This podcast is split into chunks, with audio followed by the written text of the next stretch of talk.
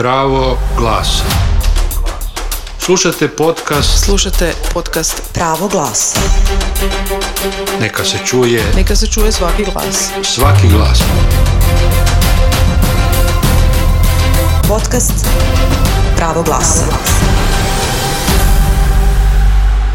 Dobrodošli u novo izdanje podcasta Pravo glasa. Ja sam Mirela Pejaković-Levstek, a naš je gost odvjetnik Čedo Prodanović. Dobar dan i dobrodošli. Dobar dan, hvala na pozivu.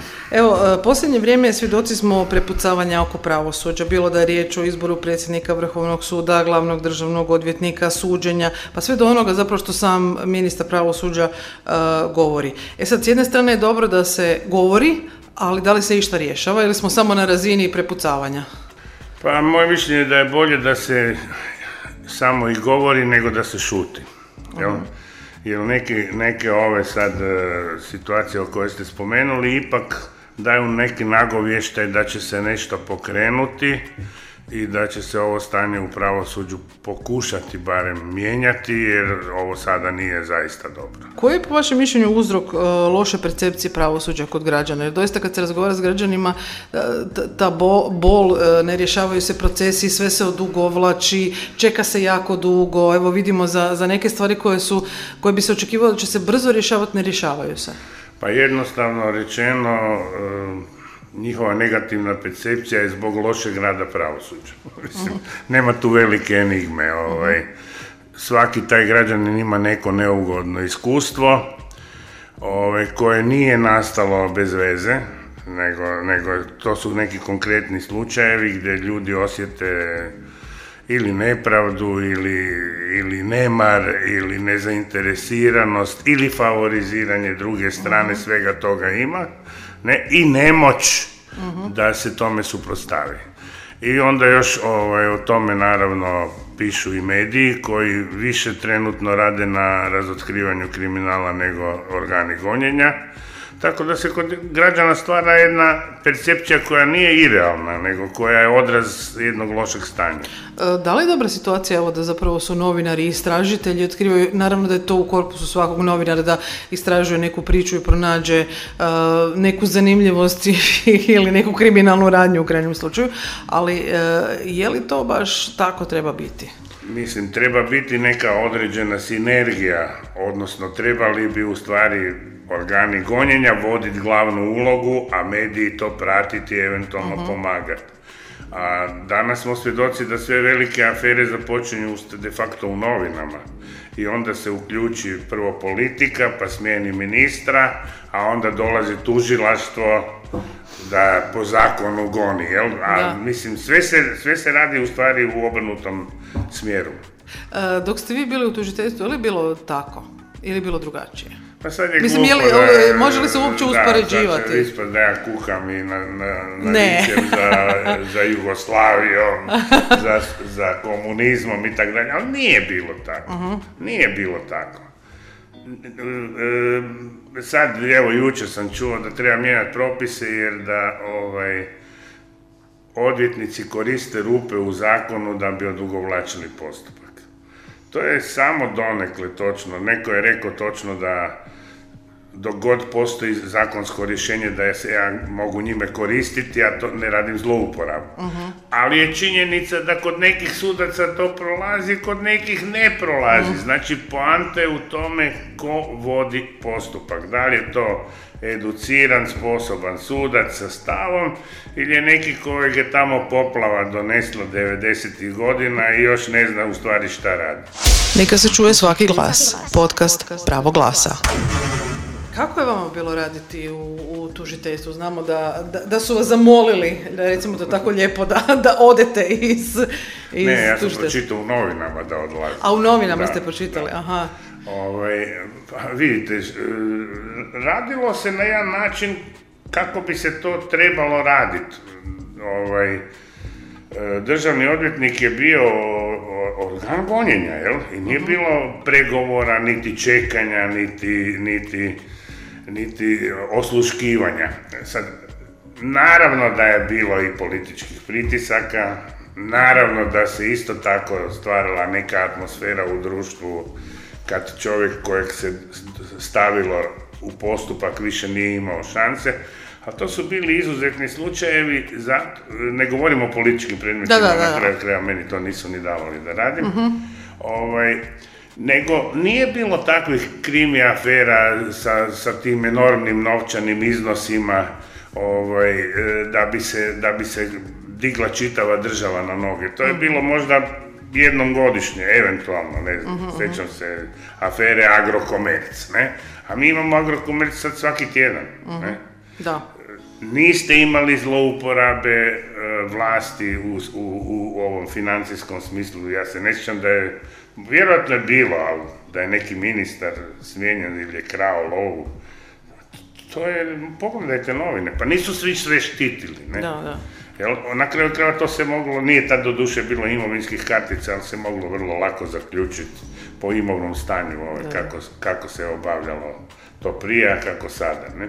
Dakle, po, onoj, po nekoj moje predođbi kako bi trebao raditi tužilac, govorim prije svega o tužilaštvu, jer to sam radio, on je bio uh, stožerna točka postupka. Njemu su dolazili policija, inspekcije, davao im je zadatke i sjedio im je za vratom. Sjedio im je za vratom.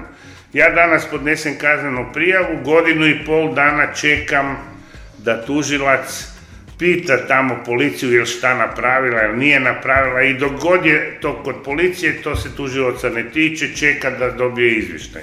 Tako možemo ići e, do, do, do sudnjeg dana, ne? Dakle, nema onog, o, mislim, glupo je reći goničkog instinkta, ali sve se radi malo birokratski, otaljava se posao, govorimo o tužilaštvu, a s druge strane kad se nasrne na nekog, onda ga se raskasapi. jel? Tuta forca se Da. ide. Kako mi je bilo e, prići iz s- dakle, strane tužiteljstva u odvjetnike? Je li to lak prijelaz? Pa nije. Nije lak, jer vi, vi imate u stvari u tužilaštvu vrlo komfortnu poziciju, jel? Osim što imate malu plaću, sve drugo je u stvari posloženo tako da, da vas ne mogu stranke uznemiravati, ne morate se baviti sa ovim nekakvim tehničkim detaljima, ne morate razmišljati e, da li ćete dobiti novac prvoga ili ne, plaća je bila sigurna, uvjeti rada su bili ha, ništa lošiji nego danas, ovaj, a u advokaturi ste na slobodnom tržištu. Ujutro krenete sa svojom torbicom, prvog u mjesecu imate minus 30-40 tisuća kuna koje trebate taj mjesec zaraditi da bi pokrili troškove, e, ureda, materijala i da bi vam još nešto ostalo za plaću. To treba zaraditi, ne? To, pogotovo kad počinjete. Je to vrlo teško. Dakle, vi, vi ste trgovački putnik u stvari, koji mora imati razne vještine. Prva vještina je dobiti stranku. Druga vještina je odraditi to da stranka bude zadovoljna, što je dosta teško u današnjim uvjetima, jer vi u stvari stranci unaprijed ne možete uopće opisati šta će se desiti. Vi možete reći šta vi očekujete, ali ni, ni približno da ste sigurni da će se to tako odvijati u postupku. Slušajte podcast s pravog glasa i čitajte P-portal. Vi ste e, radili, odnosno evo, e, sudjelovali ste u radu Haškog suda. E, je li Haški sud obavio zadaću, e, svoju zadaću kada gledamo evo prostor bivše Jugoslavije? Naime, o njemu se jedno vrijeme strašno raspravlja, pogotovo kada su bila recimo to tako poznata lica na optuženičkim klupama i očekivalo se da će donijeti neku pravdu pod navodnicima, međutim to se nije, nije dogodilo, barem evo iz perspektive običnih ljudi. Pa dobro, to je djelomično točno. E, Da nije bilo Haškog suda, niko ne bi bio od ovih velikih e, imena izveden pred sud, odnosno vlastite države ih nikad ne bi tužili. Dakle, to, to ovaj, izbjegavanje kaznene odgovornosti je ipak bilo relativno i ustanovljenjem Haškog suda s jedne strane su najveća imena ovaj, bila je konkurencija žestoka, jel, ovaj, izvedena pred sud, a s druge strane to je na neki način ipak dekuražiralo ove, ove lokalne potencijalne ratne zločine, a ovdje je ratnih zločina bilo zaista, e, da ne, ne znam šta bi upotrebio, jel, koju riječ, ovaj, da su se malo ipak e, suspregnuli i, i da je stalo, i da je stalo. Ne bi to stalo da nije počeo Hak odvoditi ljude u, u, u, na suđenje tamo. Jel, prema tome, s jedne strane, naravno, ostaje frustracija da su se neki izvukli, da je to užasno dugo trajalo, da je selekcija bila tako, pa možda čak i po političkim kriterijima, tajming je sigurno bio po političkim kriterijima, gledajte šta se sad radi s ovima iz Kosova. Neki od njih su bili kod mene prije pet godina su već znali da će biti tuženi.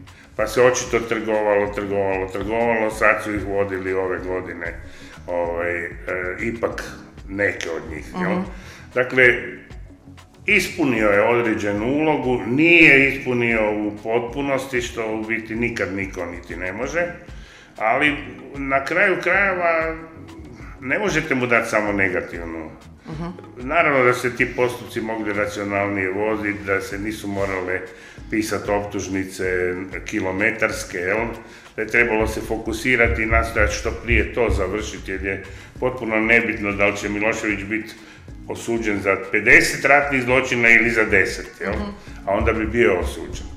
Dakle, moja, moja, moja ocjena je da je e, on ipak ispunio svoju funkciju. Je li u redu da se ne govori o zajedničkoj krivnji naroda, jer e, vidimo da zapravo evo, države na području e, bivše Jugoslavije e, neke inzistiraju, odnosno barem neki političari se govori o kolektivnoj krivnji. To je nekako stalno podilazi, mahom kod onih desnih, desnijeg uvjerenja se govori o tome da bi trebala postojati ta zajednička krivnja. Nije li to malo nakaradno u krajnjem slučaju, nisu svi ljudi isti? Hoćete reći ne da bi trebala postojati, Nego nego, da da, ne- se njih... Da, da. Pa to je zato jer se oni identificiraju sa nacijom, državom, Mhm, strankom i kad dirneš u njih, onda si dirno u političku stranku, u, u vlast, u, u Hrvate, Srbe, jer si onda protunarodni sud. Mhm. To su, to su ovaj, zamjene teza, to je naravno da to ne stoji. Podcast Pravo glasa. E sad kad smo kod tih desnih, e, za dom spremni je svako malo kamen spoticanja. Te e, kažnjivo je, te nije, te ovakve su preporuke, te onakve su preporuke. Evo novi predsjednik Vrhovnog suda je rekao svoje, pa su se političari opet malo ovoga e, uskomešali. E sad postavlja se pitanje kako razriješiti ko- konačno tu e, situaciju da se točno zna e, ne smije se koristiti kažnjivo je ili evo koristite pa Pa mislim tu kad bi, kad bi se lišili malo licemjerja, malo političkog kalkuliranja, stvari su vrlo jasne. I svaka čast tu Dobroniću koji je došao ovako nevin i rekao car je gol, a to će ga koštat puno. Jel? Ovaj, pa naravno da ne možeš dozvoliti da govoriš Haj Hitler u Njemačkoj. Evo, je, evo jedan Hrvat je probao, pa šta mu se dogodilo? Ovaj, Odmah je dakle, uhićen. mi raspravljamo zašto? Zato jer se stvari žele razvodniti, relativizirati, jer se koketira sa desnim biračkim tijelom, jer se boje branitelja Hosovaca. Dakle, stvar je vrlo jasna. Za dom spremni je ustaški pozdrav. Ustaški režim je bio zločinački režim. Točka. Za to već imamo i sada u zakonima instrumentari da se to goni. Ako vam to nije dosta, stavite jednu rečenicu, zabranjen je ustaški pozdrav za dom spremni. Ustavni sud je to rekao. Dakle, i onda se stvori ta komisija gdje su mantrali ne znam koliko mjeseci, da ne bi rekli ništa, jel?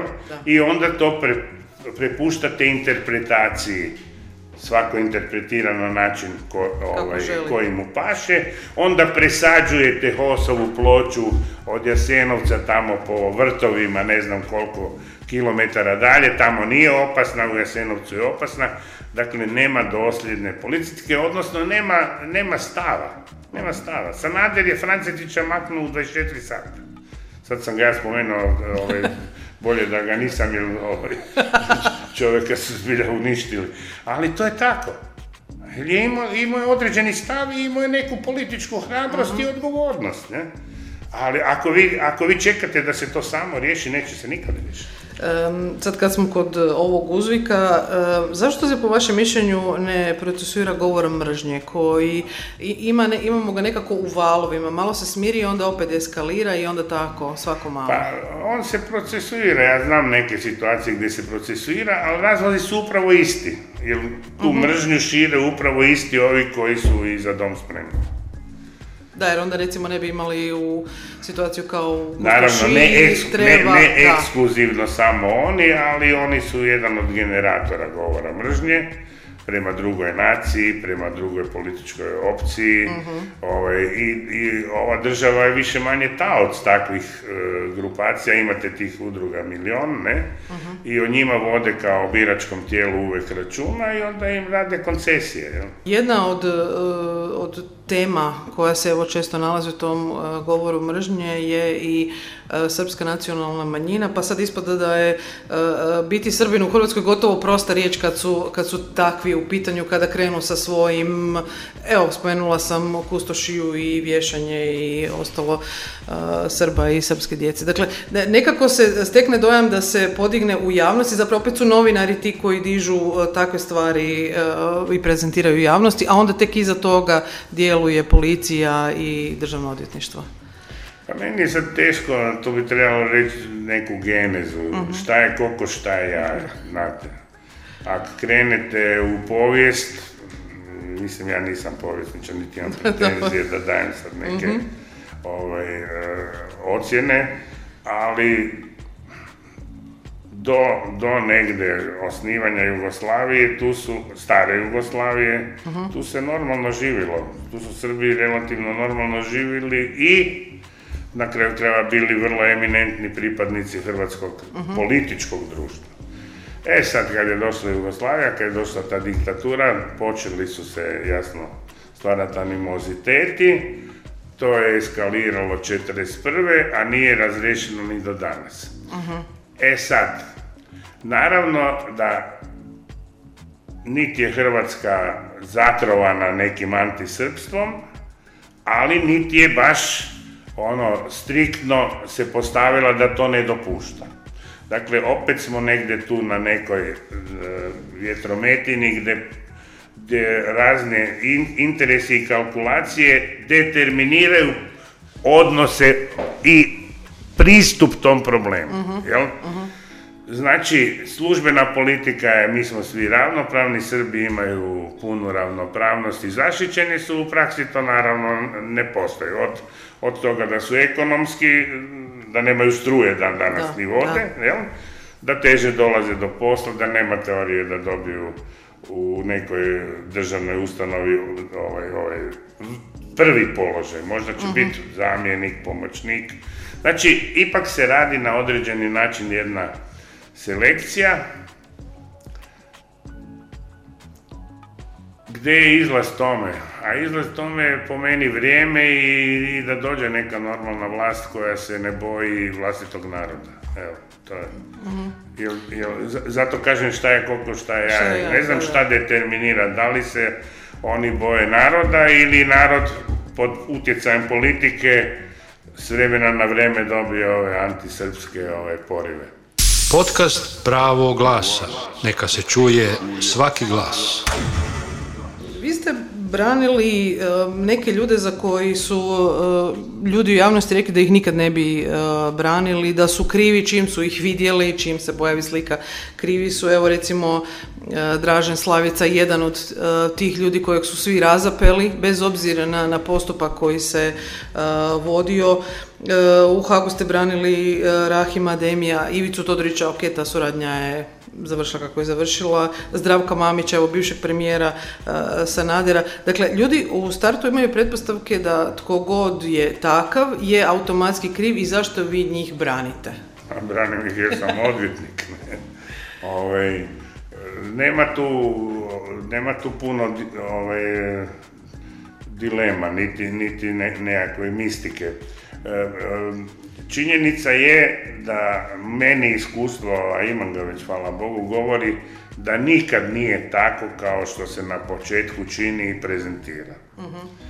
Dakle, vi kad dobijete neki predmet, pa još pogotovo ako je ovaj mega predmet, onda već to postoje određene tehnike, to radi i policija i tužilaštvo putem medija koji su im bliski, već kondicioniraju stanje u društvu tako da u stvari je zaista pitanje zašto ti ideš uopće to braniti kad, mhm. kad se sve zna, jel? Ali onda vrijeme uvijek pokaže da to baš nije tako. Činjenica jeste da su to vrlo neugodne pozicije i nas kao branitelja, jer ste vi u stvari jedina potpora tom čovjeku. Njega svi ostave. Čak često ga ostavi i obitelj koja je ovaj, ljuta zbog, na njega jer im je ovaj, prekinuo jedan lagodan život, jel? ili si je dopustio da ga se ulovi. Ne? Govorim o ekonomskim ovim, uh, počiniteljima ekonomskog kriminaliteta. E, recimo, Ademi je bio čovjek koji je bio u biti sam na, spale sam na svetu. Jel? U vrijeme kad su svi drugi ovaj, odbijali ići pred Hag, bježali i tako dalje, on se pojavio na Hagu. Time je postao izdajica u vlastitim redovima, jel? Ovaj, nije imao nikakvu potporu, tek je potpora došla kasnije. E, bilo je ružno, ne? A pogotovo kad je predmet preseljen u Hrvatsku, kad je transferiran u Hrvatsku, onda su se javile dve struje, jel, Ademi kontra Norca. Svi su bili naravno za Norca. Mislim, I Norac se tu čak najčasnije ponos, ponašao. Jel? Ali sve je bilo organizirano da se u stvari proba ovaj, odgovornost prebaciti na Neka se čuje svaki glas. Podcast Pravo glasa. Da li branite ljude pro bono? I to, ovaj, mislim, to je glupo pričat, ali 90. godina sam više branio pro bono nego što sam naplaćivao. uh Sada nije tako, ali imam u uredu mnogo, mnogo spisa gdje nisam uzeo pare kako to izgleda? Kako, kako uopće dođete do, do e, toga da recimo nekoga uh, branite pro Znam da to kod nas nije jednostavna situacija da braniti pro bono nije to niti, niti tako regulirano da može bilo tko, ako sam shvatila dobro. Pa trebalo bi ovaj, obavijestiti komoru, tražiti dozvolu, mislim, ja ne znam da li to iko radi. Vi kad, kad vam dođe čovjek kojeg su uništili, ostaje bez posla, E, plaća kredit, treba sad, a vidite da je ostao bez posla na pravdi Boga, uh ne? uh Ovaj, sad šta ću ja njemu uzimati pare, od čeg će mi platiti, ne? Uh, ti slučajevi 90-ih uh, su bili kakvi? Znam da ne, sad da ste rekli da. ne bi pričali, ali evo, čisto malo. Pa bilo je, mislim, ja se sjećam, evo, tu smo baš u ovoj zgradi, bilo je ovih deložacija, uh sva sila, jel? Tu su ljude bacali ono na cestu, bilo je ružno, jel? Znam da sam jednom ušao tu u ovoj Priradovićevoj, tu u tom, od, o, na ovoj adresi od prosvete, čiji je to prostor, ne? I bio je neki sastanak gdje je Pupovac sazvao te ljude koji su došli od Nemila do Nedraga ja kad sam ušao, ja sam mislio da sam u nekom izbjegličkom kampu u Ruanda, Burundi. Su ljudi bili, mislim, glupo je reći, bez, bez garderobe, prljavi, vidiš da nemaju gdje spavati, da, da se nemaju gdje oprat. Bilo je ružno, bilo je ružno. I sad ćeš ti u toj situaciji nekog tražiti da ti plati, pa ne možeš tražiti. Ali pružili ste ruku, to je, to je jako puno. A to je, mislim, meni se poklopilo to da sam u to vrijeme bio i član građanskog odbora za ljudska prava Pusićevoga, poslije i Helsinškog odbora, pa je to bilo nekako imanentno ovaj, mhm. ovaj, da se ljudima nastoji pružiti ovaj, ono što možeš. Jel? Danas e, gledamo s druge strane veliki broj tužbi protiv e, novinara, portala, dnevnih e, novina. Nismo li malo prešli možda granicu? To je bilo, sjetimo se, 90. kada se tužilo za sve i sva novinare, čim bi nešto rekli što nije odgovaralo Tuđmanu, odnosno tadašnjem režimu. danas smo nekako opet došli do tog povećanog broja tužbi za sve i sva što god novinar otkrio, kaže, odluči e, da, da imamo apsurda, recimo, glavni, sada bivši glavni ravnatelj HRT-a tuži vlastite novinare. Nekako smo otišli opet kao u apsurdne situacije. Ovako, u 90-ih to je bila sustavna politika, to, to se znalo da HDZ ima par odvjetnika koji su bili angažirani samo zato da zatru slobodne medije poput Ferala ili Nacionala to govorim zato jer sam njih zastupao, i oni su ih izmorili sa tim visokim novčanim kaznama. To se sudilo, naravno. uh Ovaj, pamti se uvijek da je Mrčelo oslobodio ovaj, Feralovce po Tuđmanu onoj tužbi, ali to je bilo u kaznenom, a u imovinskim ovim situacijama su oni njih dobro, dobro uništavali financijski. Danas je to više ovak laissez ne zna se ko koga, ko će koga, jel? Ovaj, ovo je, mislim, to je tragedija da, da direktor tuži vlastite e, djelatnike i pri tome, mislim, on je sad u zatvoru, pa je glupo da ga, ovaj, zapravo izašao, da. da ga sad ja protiv njega nešto govorim. Ali to je bilo samo oslikavanje primjera. Ali čovjek je zaista bio bahat, ja sam zastupao par novinara, obraćao sam mu se pismeno, nikad me nije udostojio jednog odgovora, ma Ozbiljno? To je, ne, ne, to, to je toliko bahato i toliko, i to je u stvari, em je glupo, em je skandalozno da se to moglo dopustiti, ovaj, da se to dešava, jel? Ali evo, on je, on je bio kadrovsko rješenje, ne znam u kojoj funkciji on postavljen tamo, sigurno nije zbog pameti i sposobnosti. Ljepote. E, da. Ovaj, prema tome, ovo što se sad dešava, e, pa vidjeli ste da su i suci imali neke male majstorske radionice, da su jedni drugima mhm. sudili ovako enormne naknade za duševne boli, jel? Ovaj, tu se vidim, uključuje ova međunarodna organizacija novinara, nešto protestira, nešto političari uvijek kao se malo ovaj, dodvoravaju u medijima, ali onda opet puste da se to... Dakle, ja tu ne vidim više sustavnu neku operaciju, uh nego je to jedna totalna anarhija, a kod sudaca imate probleme da neki ne znaju elementarne stvari. Da. Tako da, kod nekog to prođe, kod nekog nema teorije da prođe. Da, nažalost. Ide, ide dok ide. Podcast Pravo glasa. Vi ste vrlo zanimljiv čovjek. Dakle, ljudi vas doživljavaju ono što vas vide u medijima, u sudnicama, ispred sudnica preko klijenata. No evo, sada već malo veći dio ljudi srećom zna ovoga da vi obožavate glazbu. Da. vaša glazbena kolekcija je poznata, barem evo dijelom na, nama koji poznajemo ne znaju možda da je Prlja iz leta 3 ovoga vaš bratić, ali evo, to je isto jedna od zanimljivosti. To je značajan biografski podatak. apsolutno. Pjevali ste u zboru, i ima jedna uh, sitnica uh, što je možda manje znano sad da li uh, slušatelji znaju ili ne znaju da ste imali malu ulogu u filmu Rajka Grlića neka, neka ostane među nama. Dakle prešli ste i u glumačke vode dve uloge. A dve uloge, o, pardon i u Ustavu a i u Ustavu a, s tim da još moram reći da sam igrao i rukomet, da sam bio na prvenstvu e, srednjoškolskom Evrope, išao sam na prvu gimnaziju i ne smijem zaboraviti, pjevao si u zboru, to svi su pjevali u nekom zboru, pioniri maleni, ali mi smo pjevali u zboru pokojnog profesora Krančevića. I to je bila, dakle, prva i četvrta gimnazija. uh On nas je tamo na silu regrutirao i ko je htio pjevat, ne? Pazite, iz te škole su potekli Josipa Lisac, Krunoslav Cigoj, Vjekoslav Šuti, Dubravka Zubović,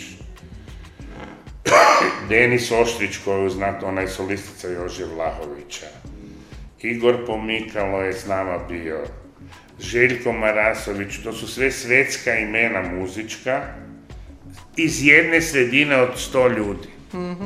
Šta to znači? To znači kad pravi čovjek uzme nešto raditi.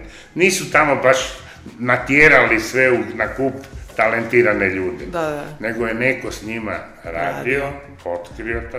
Ksenija Erke. Mislim, mogu bi nabrati sigurno 20-30 ljudi koji se profesionalno danas bave muzikom iz jedne male škole koja je imala, ne znam, 100 ljudi se tamo vrtilo, ne? Dakle, a i to mi je značajno jer nama je Krančević obilježio život, zaista. Zaista, bio je krasan čovjek. ono. U onim vremenima koja su ipak bila malo rigidnija nego danas i više se ovaj, slušalo profesore, on je znao, znao otići u Birtiju i častio nas. Mislim, bio, bio zbilja, ono, baš, baš onako. Takav bi trebao biti neki pedagog. Odgojio je mislim, Genera- neke da, generacije. Da, jel? da, da, da, da. Um, koliko se bavite glazbom sad? Imate vremena, nemate? Pa, nažalost, sve manje. Ja, e, imam još ovu emisiju na Jamatu, pa onda me oni teraju, pa s vremena na vrijeme onda zapnem, pa preslušam ovo što mislim da je za njih.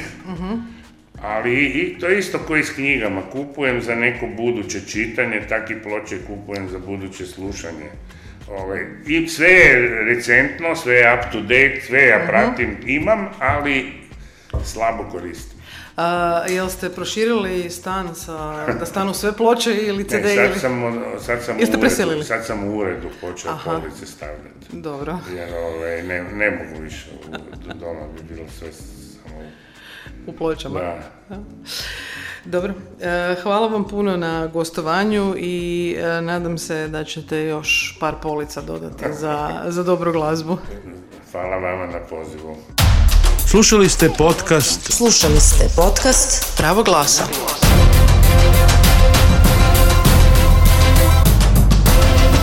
Projekti su financirala Europska unija iz Europskog socijalnog fonda.